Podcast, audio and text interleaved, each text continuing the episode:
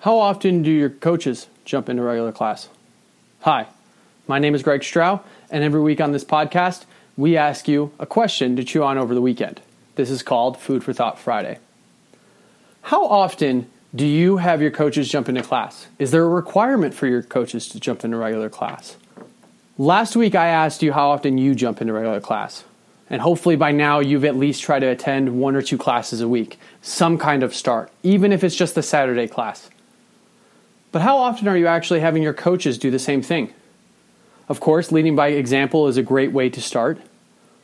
But what about your coaches? Are they having the time to be able to jump into class or are they coaching all the classes? Have you ever gone in and realized a coach has not been able to work out all week and asked them, hey, you know what? I'm going to take this class, you jump in, be part of the group, be part of the tribe that we've built. Or do they have enough time to actually jump into class and prefer to do their own programming?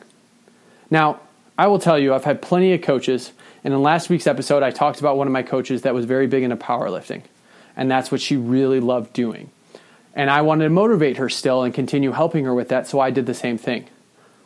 But it was a detriment to my other coaches.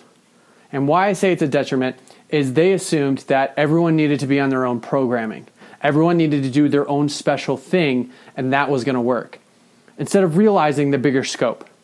When an athlete sees you suffering along with them or seeing a coach suffer along with them through a workout, it changes their mindset from you and me to we. Now, some people may also assume that that means that your authoritativeness in the group goes down because you're working alongside them. And I would have to say it's the exact opposite.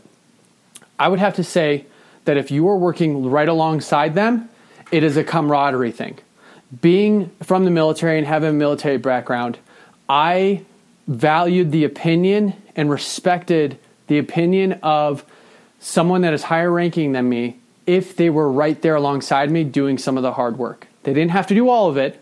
I didn't expect them to do everything that we were doing because of the rank system and how the hierarchy is structured.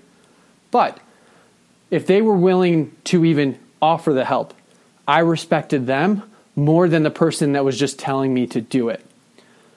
So remember, if you want to be the CEO and you want to be the head coach or you want to be the general manager, that's awesome.